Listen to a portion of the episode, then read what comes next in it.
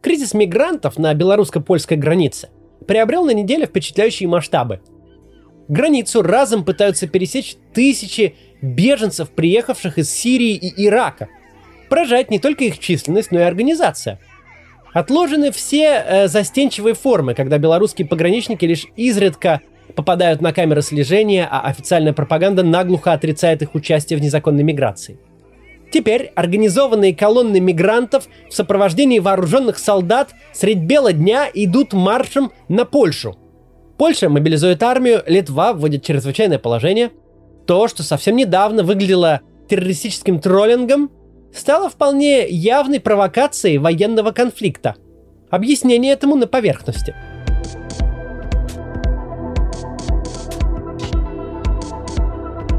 Есть такой закон природы. Едва только активизируются какие-то разговоры об объединении Беларуси с Россией, то жди беды. Александр Лукашенко обязательно выкинет какую-нибудь неожиданную по масштабу гадость. Мы с ним знакомы уже давно. Гадостью по форме он нас уже не удивит. Но вот в масштабе безумия может постараться.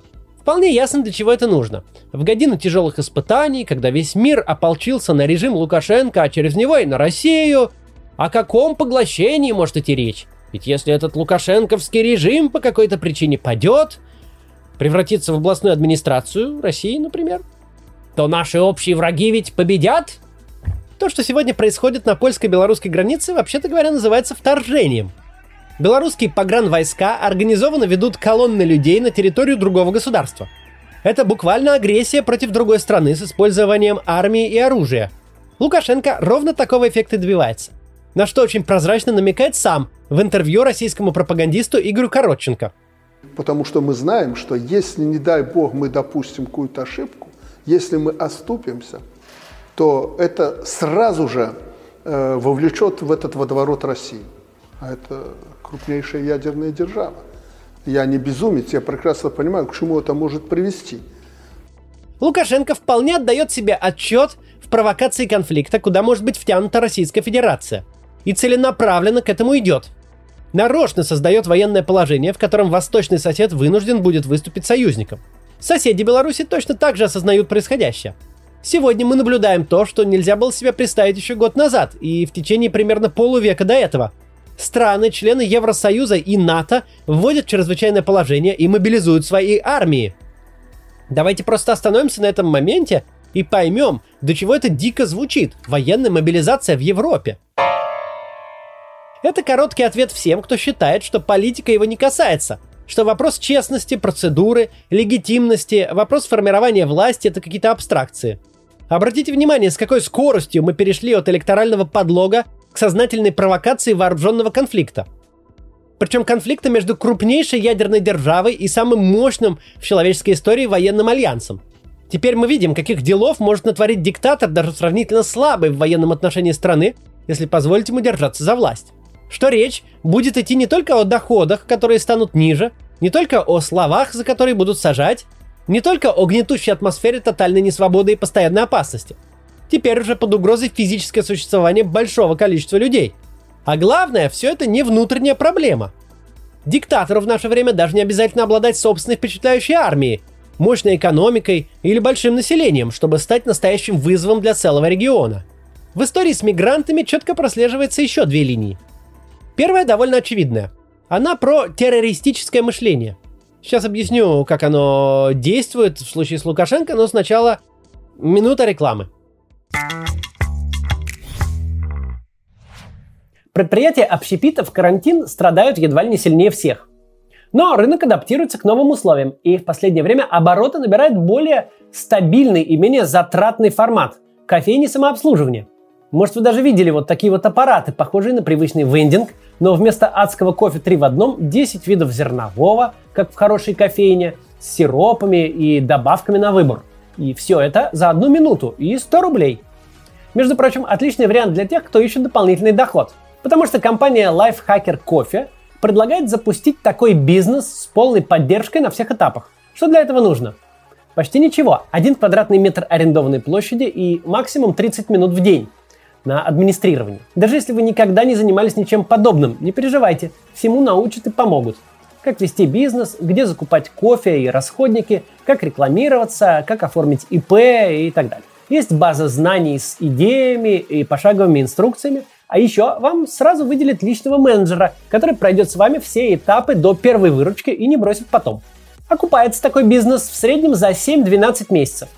Стопроцентная гарантия окупаемости прописана в договоре. На сегодняшний день это вообще самый маржинальный бизнес на рынке кофе приносят от 50% чистой прибыли. У Lifehacker Coffee уже 1700 партнеров работают по такой схеме, и в среднем они зарабатывают с одной кофейни по 30-140 тысяч чистыми в месяц. И это не только мегаполисы. Интересно, что в маленьких городах этот бизнес работает даже лучше. Если хотите больше подробностей, заходите на сайт. И в Инстаграм их тоже советую заглянуть. Кстати, специально для моих подписчиков в Lifehacker Coffee сделали скидку 17 тысяч рублей на покупку кофейни самообслуживания под ключ переходите по ссылке из описания и оставляйте заявку. Итак, я говорил, что в истории с мигрантами мы наблюдаем типичное террористическое мышление. Не секрет, что наиболее жестокой и при этом наиболее болезненной тактикой террористов является захват заложников. Взрывы и убийства это тоже ужасно, но нет ничего хуже, чем переживать за судьбу мирных людей, оказавшихся в плену у бандитов. Любой теракт с захватом заложников практически всегда запускает дискуссию на тему, не лучше ли удовлетворить требования террористов ради спасения человеческих жизней. Однако, тут есть одна особенность. Теракты подобного рода очень редко происходят в странах третьего мира. Взрывы и убийства сколько угодно, но захват заложников практически никогда не происходит там. Хотя, казалось бы, слабость правоохранительной системы позволяет делать это чуть ли не ежедневно – и объясняется это в первую очередь ценой человеческой жизни и отношением общества к этой цене. К сожалению, в каком-нибудь Сомали или Афганистане человеческая жизнь почти ничего не стоит. Поэтому террористам нет просто никакого смысла захватывать заложников. За них никто не даст и ломаного гроша. Задача любого террориста нанести такой урон, чтобы его цена для жертвы оказалась выше цены возможных уступок. При этом э, сопутствующий ущерб, который несет сам террорист, в расчет не включается палестинские террористы запускают кустарно сделанные ракеты по Израилю, и им не важно, что большая часть этих ракет падает на территории самой Палестины, принося смерть и разрушение. Они готовы платить эту цену даже ради всего одной-двух ракет, долетевших до Израиля и убивших там случайных мирных жителей. Аналогично ведут себя террористы в России и в любой другой стране, где человеческая жизнь имеет какую-то ценность. Бандиты, захватившие заложников в Нордосте и в Беслане, Понимали, что, скорее всего, живым им не выбраться, но готовы были на это пойти. Теперь эту же логику мы отчетливо видим в действиях Александра Лукашенко. Он нащупал уязвимое место в броне европейских политиков. Еще в 90-е годы страны Евросоюза начали выстраивать систему помощи беженцам и предоставления им убежища. Она получила название «Дублинский регламент». Он описывает процедуру получения статуса беженца и накладывает на страны Евросоюза определенные обязательства в отношении них. Но для этого беженцы должны пересечь границы Евросоюза. Страны Европы готовы брать на себя ответственность за людей, оказавшихся на их территории. Лукашенко никакой ответственности брать не желает. Он хочет навредить соседним странам, используя их уязвимости и заставить их миграционные и пограничные службы работать с перегрузкой. Белорусский автократ действует ровно в той же логике, в которой жильцы советских коммуналок подбрасывали клопов своим соседям, с которыми у них не сложились отношения и демонстрирует тем самым разницу в мировоззрении. Для Лукашенко мигранты ничем от клопов не отличаются. Это просто инструмент, которым удобно колотить в закрытые двери Польши, Литвы или Латвии. Их дальнейшая судьба его совершенно не волнует. Пусть власти Евросоюза их хоть дустом будут травить, хоть на родину отправлять, хоть расселять с удобствами в центре Берлина или Варшавы. Показательно, что белорусские власти никаким образом не помогают беженцам, Наступают холода, мигранты прибыли из южных стран, вряд ли они приспособлены к длительному пребыванию в погодных условиях осенней Беларуси. Они вынуждены строить палатки из подручных материалов и жечь костры, чтобы согреться. Но их возможная смерть от холода и голода нисколько не беспокоит Лукашенко. Для европейских же политиков мигранты это живые люди с присущими им правами, и эти люди нуждаются в помощи. Европейцы не могут просто закрыть глаза и сделать вид, что проблемы не существует.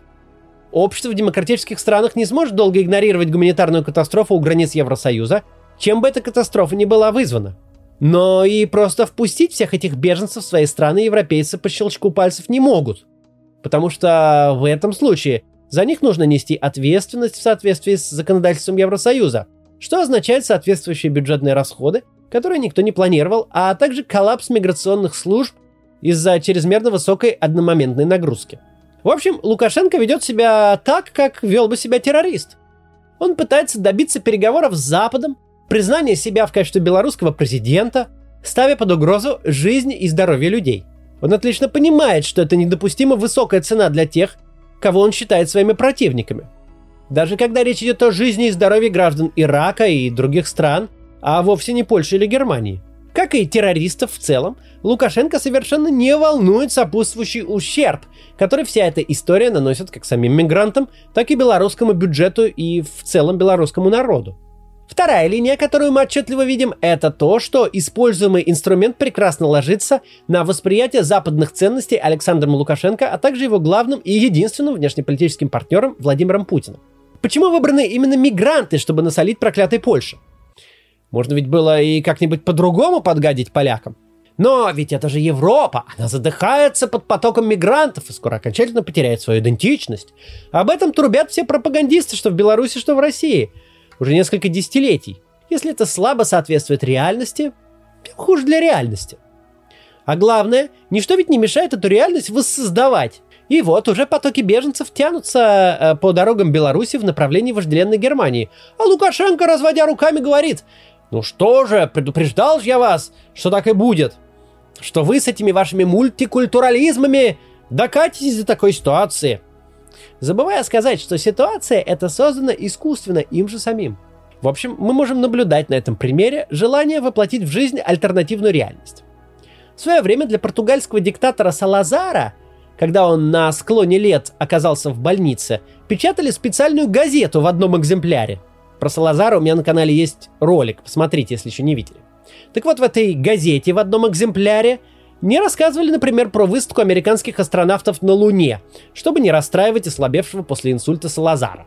Для него создавали иллюзию стабильности, которой на самом деле уже не существовало.